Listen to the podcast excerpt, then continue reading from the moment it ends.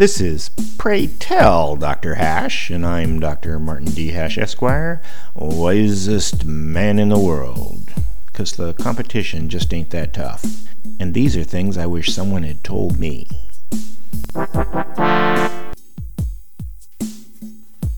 Today's topic Allies in Liberty.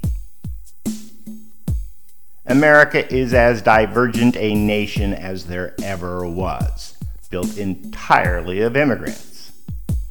With all the different cultures, customs, and traditions, the one thing that held all these people together was a desire for liberty. Liberty is autonomous decision making and is best for you given the knowledge you possess that no one else does, while other people are presumably doing the same. In the end, the best possible situation emerges because it was managed at every turn by every individual for their own benefit. Though the implementation isn't perfect, it's as close as any society can get.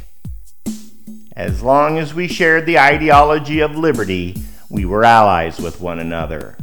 No one owes their allies anything more because fulfilling a contract obligation requires no thanks. We were taught to respect one another, not to be offended by them.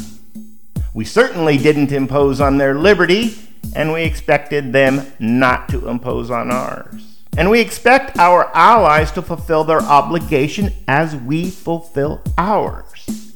There are no enforced morals, values, or ethics, and no foreign interests.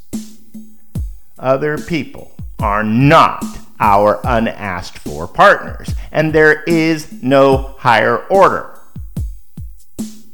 Up until now, the alliance was working. However, ask yourself if you feel that most people in America are still allies. And if not, why not?